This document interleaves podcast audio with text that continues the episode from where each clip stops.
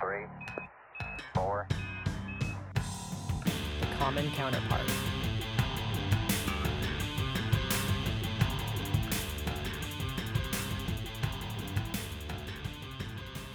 Welcome back to the common counterpart and happy sweet 16, our 16th episode. I'm Mark. And I'm Josh. 16. It's great, right? It's big. We can drive.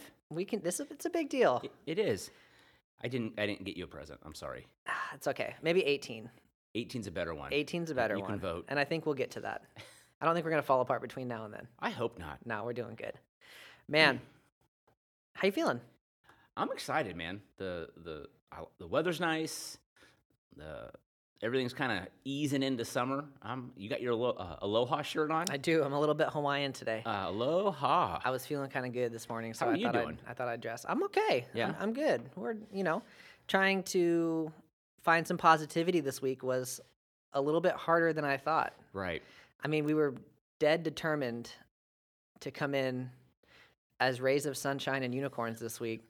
And you know it's it's crazy. It is honestly harder to find positive news. Okay. So I've been told by a few people that that's just my my spiritual gift is pessimism and negativity. Someone has to have that gift. So, is it you and I lean towards glass half empty, or do you think it's hard to find positive news st- items?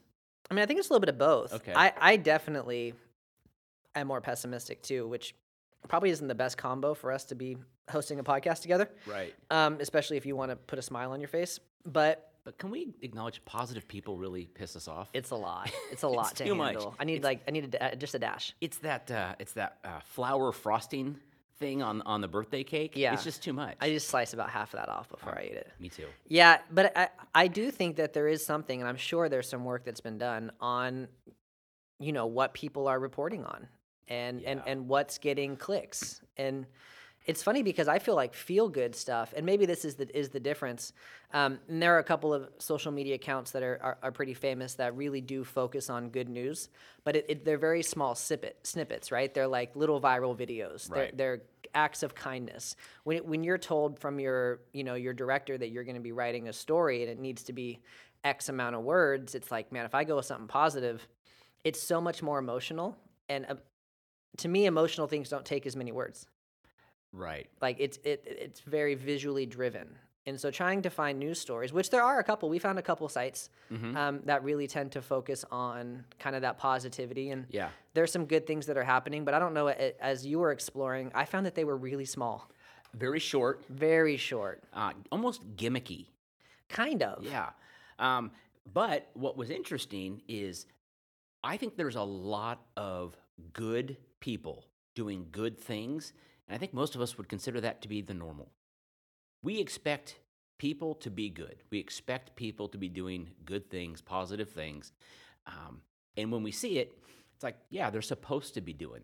yeah, I think that's the the sort of natural state that we want to believe in. We also don't require as many sources and we don't have as much scrutiny for positive things. Like we just want to believe that to be so true that it's like I don't need you to cite a source. Like that just sounds awesome. Just put a picture. Yeah, but when something's really negative, I'm like I need 19 sources and a dissertation on why that's true. Yeah. There there's there's something there, I think. I agree with you. Um, so it was one of the reasons we wanted to go positive, and we we, we kind of stumbled onto the perfect segue from last week's episode. Yeah, and I feel like we've been kind of revolving around ag a Yeah. lot, which if you hate ag, I don't know what to tell you. It's what makes you alive. So I, you really can't hate on it. You but can't hate food. No, you can't. But yeah, I think that we found, um, and it's funny because it took us a lot longer than it should have because we both kind of cover this Yeah, in in class through different lenses. But um, urban farming, yeah. And again, I, it, it it reeks of hipster millennial. Absolutely. It is the it's maybe one of the original hipster movements. Yeah. Growing your own food. If you mm-hmm. if you go back 10, 15 years, the people that were starting to grow their own food was like that's super weird. I, I, I well, I'm gonna be careful how I say this, but I know people who 10 years ago got in on. I wouldn't say urban farming because they lived out in the suburbs, you know, Fresno, North Fresno, but uh, they were growing their own food. They were raising chickens, and uh, I made fun of them. I just thought it was so Little House on the Prairie. It was so, hey, look at us, we're we're different, we're better than you guys. And ten years later, uh, I'm thinking to myself, I wish I had gotten in early, so I didn't look like a follower. I, I, I really wish I could have been a trendsetter Yeah. in this field. Um, but urban farming, not and, and again, it happens in Fresno and Clovis, but some of the real cool stories are in uh, the the deep, deep cities, Detroit, Chicago. The mega cities. The I mega mean, really the ones that are the most dense, where farming just absolutely makes no sense. And everybody has kind of agreed that, like, that's not going to be our thing. Mm-hmm. Right, where the community says, "Listen," and as city planners, as they're con- as they're constructing and um, putting these things together, thinking, "What should we put here?" It's like everybody's kind of made the conscious decision that we would rather have concrete, jungle, business, we're not going to leave this. We can make way more money on the development of um, services and goods than we can on farming. And everyone's like, yeah, that makes sense. We'll just get it somewhere else. So when we think about farming in these areas, it, it drastically bucks the system.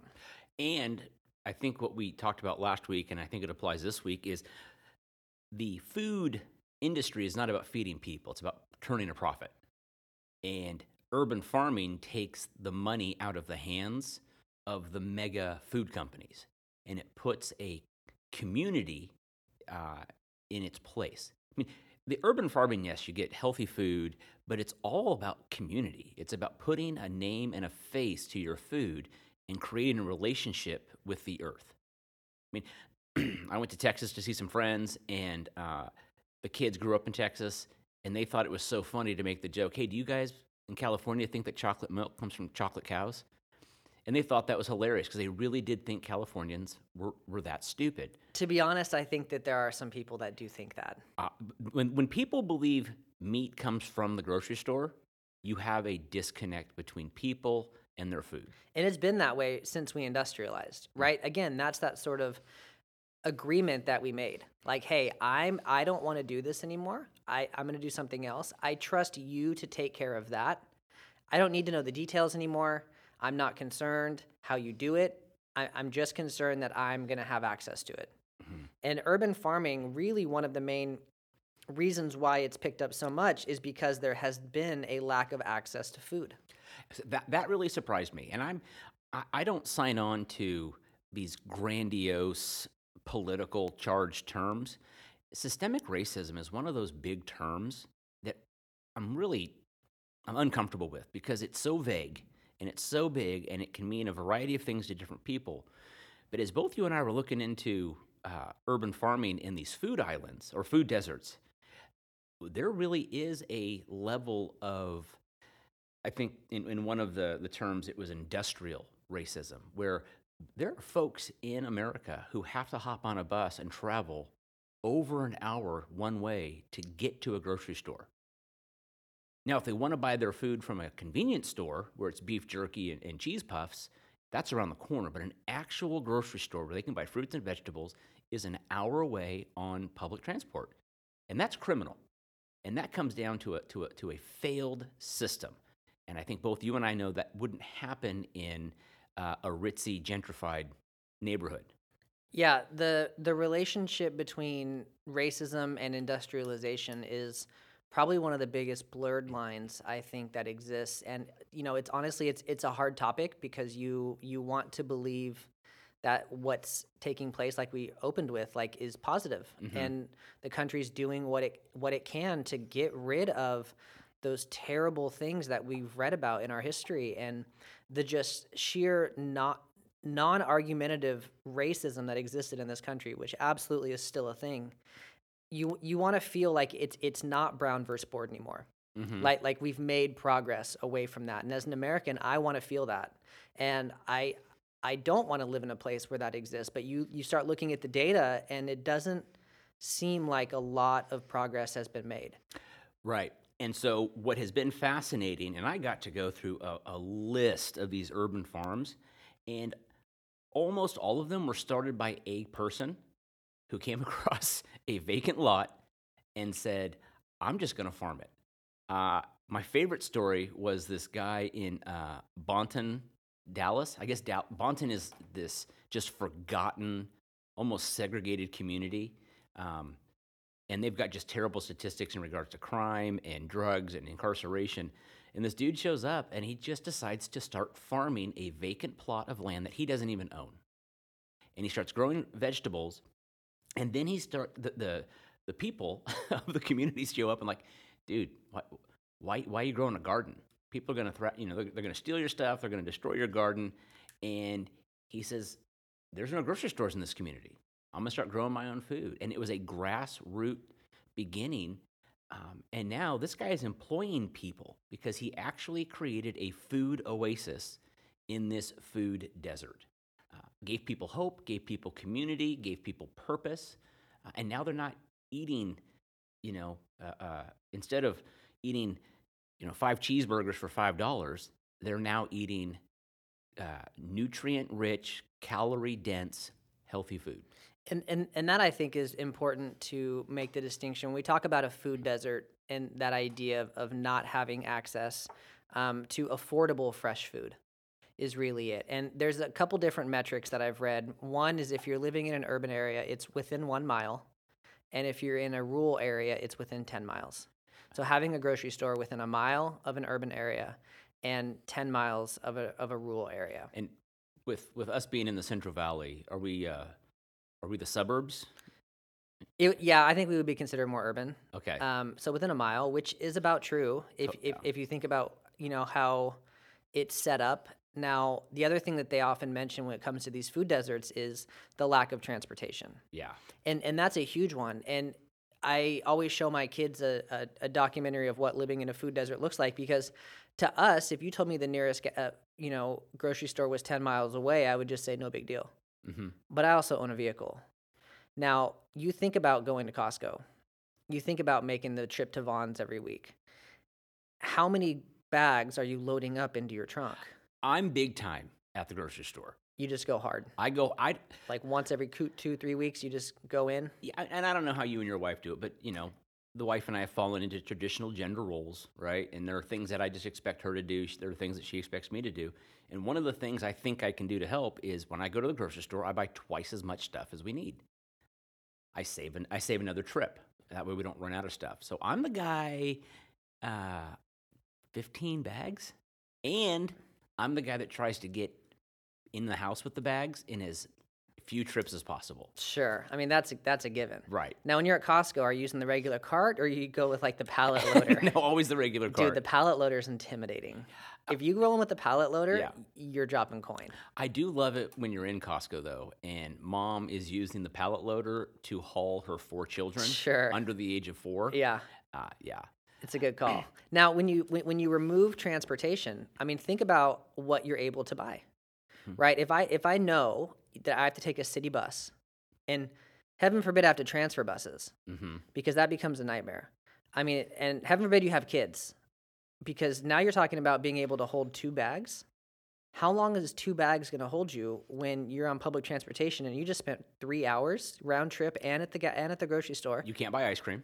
You can't buy you right dairy's out of the question Mhm. and it becomes especially in the summertime hmm it becomes an impossible task and so it's not only the actual distance but it's the logistics of everything hmm and so it's like do i want to do that spend my probably one day off right doing that or do i want to just go around the corner to the convenience store Right. and Because it is convenient. Right, hence the name. Like Yeah. that's and, and they do have food. They they don't have fresh food. It- Everything in a convenience store is in a package. It, it's packaged. It's processed. Um, it's not. Uh, it doesn't have the vitamins and the minerals and the amino acids that you need. Uh, it's it's uh, high in calorie but low in nutrition. And here's the number I came up with. When you talk about these communities, most people will say a modest estimate of 40 million people in America live in a food desert. That is more than 10% of our population. That's that I think is is what's hopefully concerning to some people because we, we were having a conversation earlier about where we fall in, in line of education and maybe we'll cover that in an episode. We feel like we're at, we're at, on the top. Mhm. Like like everybody's doing well. That number proves that we are not doing well. that number proves that there is an underbelly that is not talked about a lot because these people are living. Right. You you can live in these food deserts. It's possible. You cannot live quality. No. And and the way in which and I'm a huge believer in the fuel that you put is going to drastically impact the outcome. It is so difficult and we've seen it. We've had kids in our classroom when you are not fueled correctly, when you are not getting the right type of nutrition, Mhm. school doesn't matter. It, it becomes absolutely secondary. I tell my kids all the time when they say that they're hungry, I'm like, you probably actually have never been hungry. Yeah. I've never been hungry. Right. My kids tell me every day, Dad, I'm hungry. I haven't eaten. I'm starving." You're, you're, you're You're not. not. You're not. You don't know what that Let's do like. that experiment. Right. And I don't know what that feels like. Mhm. But for those that do, or if you've ever had to do a fasting thing before a surgery, or you've had to do those types of things, it is the only thing that's on your mind. Yeah. That that is it. And and your ability to focus, your ability to go out and do actual work, it becomes unimportant. Yeah. And and, and so it's it's a system and a cycle of of this harsh reality that people are in all of the time. And who comes to save the day? Fast food restaurants. Mm-hmm. And people that are living in these areas are two and a half times more likely to be exposed to fast food than those in wealthier areas. Because it's not about feeding people; it's about making money. Right, and who who is more likely to want to go and get the 20 nuggets for a dollar? Yeah. It now on the other side of that, tell me it doesn't make sense. It does. Because it makes perfect sense. We're talking about calories. Mhm. We're talking about feeling full and we're talking about lower income. Mm-hmm. and as and as a business it also makes total sense i'm here to make money Yeah. mcdonald's does not care about the obesity rate in this country No, but they don't get paid to. No, but they will tell you that uh, their their chicken nuggets are antibiotic free. exactly. Now, So- now they play the game of course. They offer the salads they do the thing. End of the day they want to sell as many cheeseburgers as they can. Right. And so when you when you remove the the the machine of of of making money off of food and you get back to the source of to me food's a miracle. I mean, when you consider dirt, water, sun and seed is all you need. Hey, it rhymed. that was awesome That's awesome. Copyright, don't take it. Um, but you can feed the world with with the basic elements that our earth provides, and yet we've been so separated from from where does our food come from? I mean, think about this: when the zombie apocalypse comes, can you butcher a cow? Can you grow corn? or right I'm, I'm dead right. i don't think my degree is going to get me very far No, and no one's going to care about your likes on social media. right But so again, as a as a developed nation, we've moved so far away from some of the most basic needs. Now, food, that's one thing, but even just people. I mean, how how separated we've become from just being human. Just polite conversation, a sense of community, people come together to help each other. Everyone's out to get theirs, and they broadcast it on social media. So, what I love about these these um, urban farms is that this is about helping everybody, and it, usually the biggest, the person who's the most impacted is the impoverished. And there's a variety of reasons that that can happen, whether it's, it's um, you know generational poverty, whether you're looking at someone who's had a terrible accident and is now stuck on Social Security and that sort of thing. But when you bring the food back to the community and you show people working with your hands, you, you're not a big fan of, of, of gardening and, and, and yard work. I, I mean, I the yard work is fine. The Uh-huh. the gardening stuff, I don't have a lot of patience for, and um, I didn't grow up with it. My wife did, Mhm. and she loves it. She spends hours a day Right. ou- outside with plants, and she really enjoys it. But But she you- does grow food. But you also you like to work out. I do. I didn't grow up with a whole lot of joy from working. Now, I did play as a kid, but I also grew up with my mom doing a little bit of gardening and my parents, you know, moving plants around in the backyard. So there is sort of a connection about getting your hands in soil.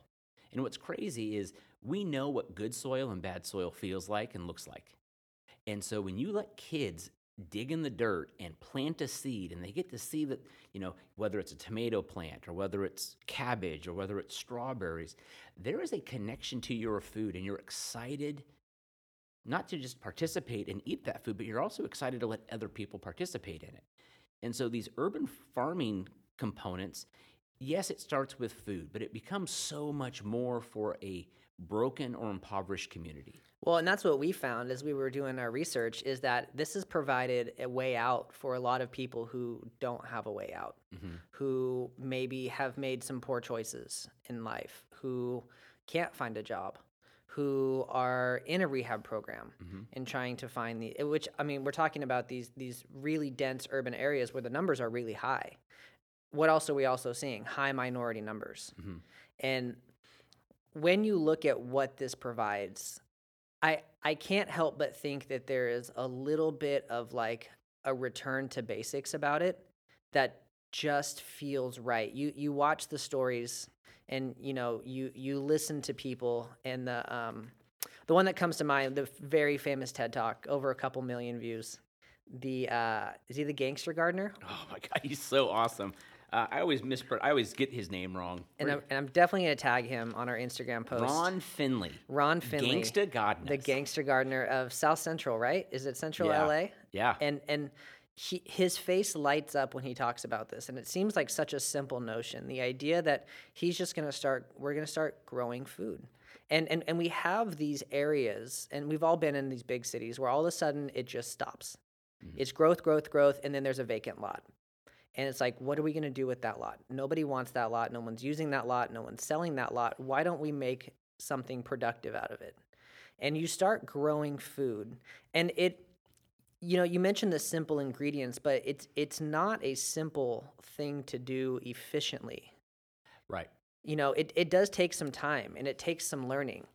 And you know what what he oftentimes comes back to is this idea of of people getting to experience the positivity of their work. You you get a reward for it, Mhm. and it's it's tangible, and it's delicious. hmm And you are feeding a community. You are feeding the people that are just like you, that you know. I don't think that the people working for Monsanto get joy from us eating the food, but they get paid but they do get paid. But it tastes different. One. So here's the thing. Um, do you use the, the term externalities in your in your No. curriculum? So externalities is the non-monetary price of something. So, for example, um, I, I think I saw a pack of cigarettes right now is eight or nine bucks. So it's nine dollars to smoke a pack of cigarettes. However, the lung cancer and the emphysema is going to be a negative externality cost on you smoking. Uh, you and I driving gas guzzling cars. Yes, I get to work quickly, but the negative externality is climate change. And how do you put a price on you and I contributing to climate change because we drive a car? So when it comes to the the the the urban farming, one of the things that Ron Finley talks about is that people start to realize that f- fast food is dead food. Convenient food is killing you. Because when you realize it takes time and patience and some expertise and some care, you start to realize and appreciate the resource that healthy food truly is. And I'll be honest, do I want to invest months of time and energy fostering cabbages and tomatoes and cucumbers? Or do I just want to zip down to McDonald's and grab a 20 piece chicken nugget? And I, I think we've been trained in our industrial developed society go down and buy the chicken nuggets and take your kids because they're going to want a happy meal and you're going to get them some apple slices so you feel like a good parent and they get that cheap toy, you know, made overseas. And it's just a broken system. But Ah, you're done though. you are done. and, and you can go about your day. And, I- and I think that that might be where one of the disconnects happen that this is not a job for us. hmm This is not a uh, great use of our time. The farm, the farming you're the, saying? the farming. Yeah. You know, there's a there's a great meme that's like, "Hey, do you want to waste an entire summer, get super frustrated, and save 55 cents? If so, you should grow tomatoes." right? Because it it doesn't. If Mhm. if if you start weighing the options of how many hours is it going to take for me to grow my tomatoes this summer versus how cheap tomatoes are at the store, which they are incredibly cheap. Right. th- that system doesn't make sense. But it it it doesn't, like you say, go into the the non monetary cost of what's actually taking place here. Mm-hmm. You should get joy from working with your hands. It, it shouldn't Yeah. just be a money exchange. You should get to know that you are growing something that's occurring naturally mm-hmm. versus what these corporations are doing to get you these vegetables. Well, and the, the, so there's a book out there called Salt, Sugar, Fat. Have you ever, you ever seen it? I think I've seen it. It was super popular. Right. And uh, I think the- it's a turned into a doc I think it did. or a series. I think it did. Um, and what's interesting is that um, in nature, there is a in nature you are never going to see a combination of salt, sugar, and fat um, in a in, in the way that you see it in fast food, uh, chips, soda, uh, you know, fried chicken from the fast food joint. The the food industrial complex has come up with what they call the unholy trinity this perfect combination of salt, sugar, fat. And then the entire food science industry has researched everything from mouthfeel, the sound of the food, the initial smell and the after smell of the food, even the shape. They experiment with the shapes of food. Uh, you know, no one wants to eat a rectangular chicken nugget. You have to put round edges on it. Okay. Uh, they even look at how to design it, how to package it. They look at ways. How do you make the the, the, the flavor burst initially and fade away quickly so that it makes the person feel as though they haven't satisfied that that taste component of food.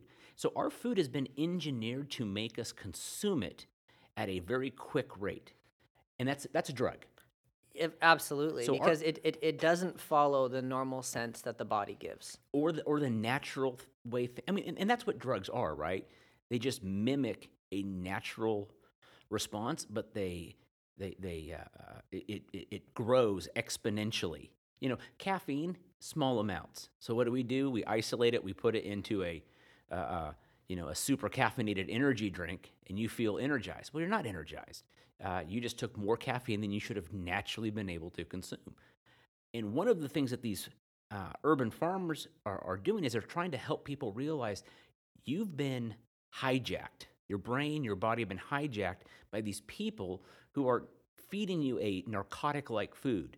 And we need to help train everybody, myself included, because listen, you give me a bag of chips, okay, or like, like chocolate covered peanuts, and I'm just, I'm gone for the day. I'm gonna eat them all and pass out. And that's not really healthy for you. You know, a treat from, from time to time. But these urban farms help communities, um, and it, it's it's inner city, it's it's it's rural. Um, they help them realize this is how food is supposed to be. Anything other than this, uh, they're not selling you food; they're selling you drugs. Yeah, and I and I think it's it's fair to say that you don't know what you don't know until you know, and and f- Trademarked. and and for these communities, they don't know what real food is like. If you've been living in a food desert, hmm I I don't blame you. You know, you you're trying to make it. You're trying to survive. You are going to do what is there. Like you said, if they removed all of the grocery stores, well, I guess I better learn how to farm. Or Because- be, become friends with somebody who can. Right, because I don't have any I I don't have any other way. Like we the the supermarket in and I, I don't know if we mentioned this before on here or not. I do feel like the invention of the supermarket is one of the biggest life changing, life altering inventions over, over the last hundred years. It and people probably wouldn't see that unless you understand the dynamics of how it works. It has freed us from something that has literally and figuratively tied us to the land hmm. for thousands of years. You don't have to know how to do that anymore. Mm-mm. But the ones that do will tell you that they they do it because it brings them joy, not because they have to. Those that are farming, whatever small scale, they know the grocery store exists. Mhm. But what they do know is that this is something that is therapeutic for a lot of them. They know that this is a way to get guaranteed crops that you know exactly what's happened. And I don't know what your experience is, but it's one of my favorite parts is when we, and I should say my wife, but I get to partake, when we give food away. Uh-huh. There's something about saying, "Hey, do you want this from our tree?" You probably have neighbors that do that to you. Hey, here, here's a bag of oranges, and yeah, I mean, a bag of oranges at the store would only cost me a couple bucks, Mm-hmm. but there's something about that that that free gift. The community. It very community based, and I and I kind of had this idea um, a couple years ago, and and I still really want to do it because I I just think it's great. And my one of my buddies, Greg, actually does this. Um, he planted. He has a couple planters in the, his front yard, but he grows vegetables, and he has a little box that's out in the front, and he fills the box, and he says, "Take what you need." That's cool. it's very cool. And you know, some people, the the naysayers, well, someone's just going to steal it all. Well, okay, You can't steal what I'm giving. right, right. Yeah. If you don't, if you if you feel the need that you need it, then it's not stealing. Mm-hmm. Go ahead and take it. If you're like, sweet, I just hacked the system. This is going to save me five bucks. I stole me cucumbers. Right. All right, man. Well, enjoy your cucumbers. But I, you know, I'm I'm always trying to think about ways to one get back to community, but two to in, innovate the system that we're in. I think that a lot of us, especially if you live in um, the valley, would agree that having a front yard is an absolute waste of time. It- okay. Are you familiar with the term invasive species? Yes. Okay. Front yards and fescue lawn is probably one of the most invasive, wrong ideas we do in America. It, it is the dumbest, It doesn't belong. The- especially in the valley. oh my gosh, the water and the resources and the time. what, what are we doing? Land is so expensive as it is, right? Real estate in California, especially. Like, we have got to find a better way. And what I thought would be great is if we just ripped out front yards and we made them into gardens. And everybody kind of in your community, sort of your neighborhood, right, took one crop. Okay, I'm going to do tomatoes. Okay, I'm going to do cucumbers. And I'm going to get really good at it over the next couple years. And when you need cucumbers, come to me. When I need mm-hmm. tomatoes, I'll come to you, wh- however it ends up working out. But if everybody just kind of agrees, because you do have this trend now where we're going with the rocks in the front yard, right? Or you have the one neighbor who just refuses to keep up. And you're like, dude, you're dragging down the value of the houses right now. Get out and mow your lawn. And if you're me, you've got three neighbors who refuse to water and mow their lawn. And it, but it only is that way because other people are not that way. By the way, I, I disclaimer: my front yard looks amazing. Yeah, I know. I saw it. It's great. The the um, the lawn, ah, so green, But also, what a waste of time and money and water. and water for sure. The wife is happy. Yeah, I, I, I do feel like we could be more productive with this, and you honestly would get everybody a little bit moving backwards towards this idea of being involved, and maybe you would be more appreciative of farmers. Let me ask you this, because you and I are a little bit different age group. Do you ever remember having to get out of the car when you got home and open up the garage door because garage door openers hadn't been invented yet? No, Okay. that is not a thing. Uh, it is a thing because that's pretty much the reason my parents had children was to open up the garage. And, And- if, if it was raining, And to change the channel on the TV without having to get up. oh my gosh. Is that you? Yeah. So, in regards to community, I noticed as a kid uh, when everybody had to o- manually open up their garage door, uh, neighbors talked a lot more. But the moment my dad got a electric garage door opener and closer, uh, the door went up. He turned off the car. The door went down, and we stopped talking to our neighbors. Um, I think the gardening is a is a is another mechanism to make the neighborhood talk to each other again. So I, I have I've got a question, Mark. What vegetable or fruit would you want to grow? Man, that's a tough question. Let me think on that for a hot second and, and tell you about my lack of community. and my wife would attest to this, and so would my old buddy that I lived right next door to. I won't get out of the car until the garage is all the way closed. Because I don't even Oh. want You know what? Oh, I wish you guys could see his face because he's dying right now. I don't I didn't want people and I, I, didn't want people to see me get out of the car to possibly have the conversation. That's how introverted I am. okay, so you're gonna blame it on My introvertedness yes, versus my hatred for people. but you desire community. I do. I, I, I like the idea. I like the idea of a lot of things. Yeah, I like the idea of exercising. I like the idea of Brussels sprouts. I I'm not eating them. I will- dude, I ate a donut. Don't- It wasn't even good. I don't know why I ate it. It's never usually as good as you think. Sometimes they are. I, I just feel bad. I just felt like I had to confess that. Um, can My, I? okay, my vegetable. Mm, Whatever you're gonna say, it's wrong. no. Yeah. I, I zucchini. No. you're Don't you're tell me what I'll grow. no, you are a tree person. I don't have a lot of patience, and trees take a long time. Well, they do, but I don't see you getting on your hands and knees and harvesting a vegetable. I see you standing there, pulling, just pulling off an orange or an And apple just looking at it about four feet like- off the ground. and just checking on Yeah. it. I think you're a tree guy. Give it the smell. Yeah, I do love trees. Mhm. Um, I just think zucchini because it's one that I actually really like, really. and it's one that my wife knows how to grow already. So I feel like she could teach me pretty quick. I think I would prefer bell peppers. Do those grow very well here? I don't. I don't know. I think you need more water. Do we have? Okay, and that's another thing. If you do get some people who are just growing bell peppers, you know, one person or pumpkins or watermelons, that's way water intensive. But uh, tomatoes you can put on a drip system. Right. But and people may go there and say, well, it's really expensive to if everybody had a garden in their front yard. Well, right now we're using all the water and we're getting nothing from it but grass clippings. Right. So And, and I then pay. and then also run that out. That's one less pickup for trash people every week. Well, so here's, and I wanted to make this point real quick because when you do look at urban farming, uh, there's a variety of positive externalities you create.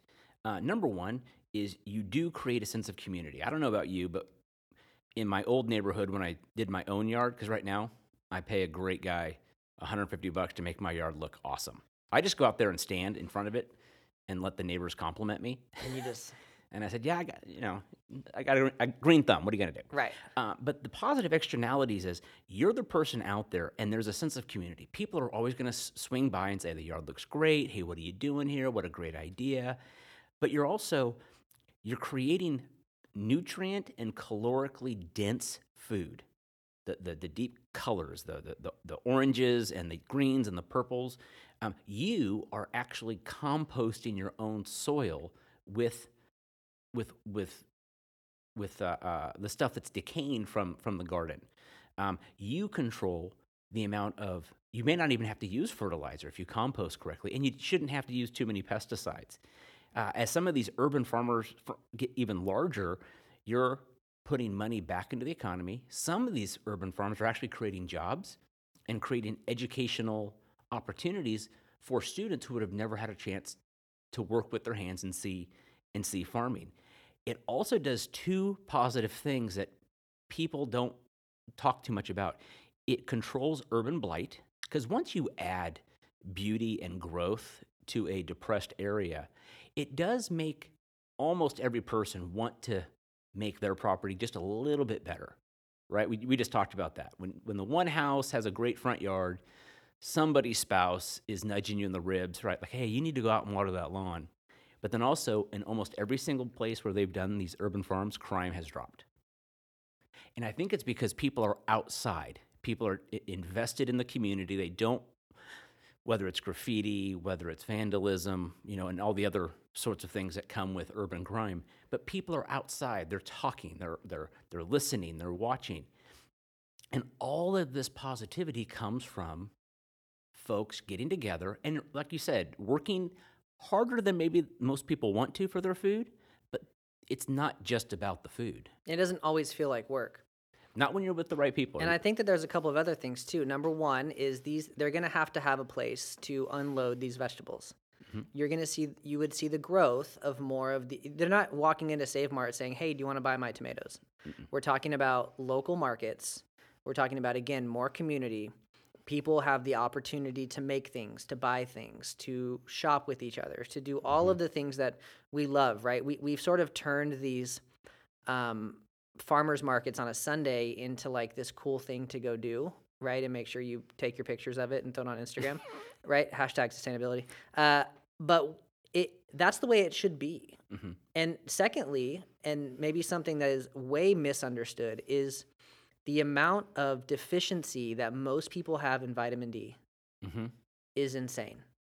Mm-hmm. And there's obviously the idea of like the gloominess when you're in Seattle and Oregon and all mm-hmm. these places where it's dark and it rains a lot. And that's all fine and good. And those are extremes. But the majority of people are vitamin D deficient everywhere because we all work inside. Exactly. And vitamin D is the only vitamin you get from the sun. Now you again, when milk and, and bread companies tell you it's fortified with calcium and vitamin D, it doesn't matter. Go outside and play for 15 minutes. You get all the vitamin D you need, and calcium is in the water you drink. It's a mineral that's dissolved in the water. So please don't fall for the gimmick that Wonder Bread is good for you because it's fortified with calcium and vitamin D. But it does make a mean PB and J. I didn't get I my parents were like health Nazis. I did not get to Mm. eat a lot of white bread. But also, don't say Nazis though. You know, Oh, I'm sorry. it's 2021. Uh, It's a historical fact. I don't think they were worried about the bread you were eating. Uh, no, but my parents were total health Nazis. There, you- okay. That's another episode. we'll we'll we'll plan that one out. Have you ever had like whole wheat bread with your peanut with your organic peanut butter and low sugar jelly? I'd rather starve I ate grape nuts as in a, a, food, kid. in a food desert. that was probably insensitive. yeah, we're gonna get called canceled. Yeah. Well, before we go today, uh, we got a great piece of wisdom that relates to this episode. Josh, hit him with it. Ah, I love me some Booker T. Washington. Uh, he said a long time ago, no race can prosper till it learns there is as much dignity in tilling a field as in writing a poem.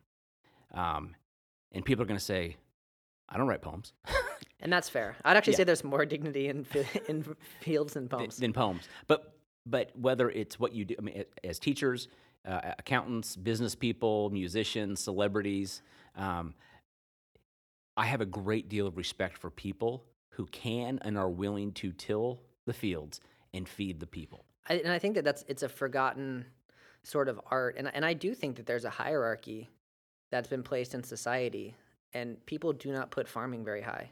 No. It's uh, because it's seen as basic. It's seen as what we did originally. It's it's on the same lines as gathering. Mhm. Like you can't do anything else, so you're just going to be a farmer.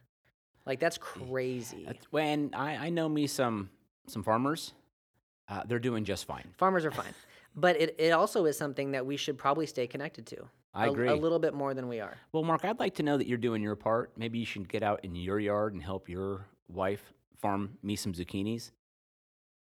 No, No, no, but she will, Interesting. and we'll take care of it. So I guess our next episode is going to be on hypocrisy. well, guys, thanks so much for joining us for our Sweet 16 episode. Super exciting.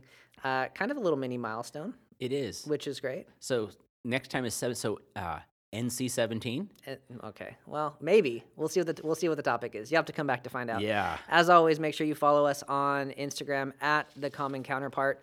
Uh, if you have not done so already, please subscribe to this podcast on Apple and make sure you give us a rating and review. We would appreciate it. Appreciated it. We would appreciate it. Mm-hmm. Well, let's not use that as a soundbite since I just botched that. And Josh, any parting words? Uh, no, I am motivated to go do some farming. I expect to see I- dirt under your fingernails next week. You'd be surprised how frequently that is the case. But I'm not growing food. I'm growing plants. That's not as cool. I'm gonna grow me some food today. I like it. I'm gonna go me like a, a tomato or something. I like it. All right, guys. See Have a good week.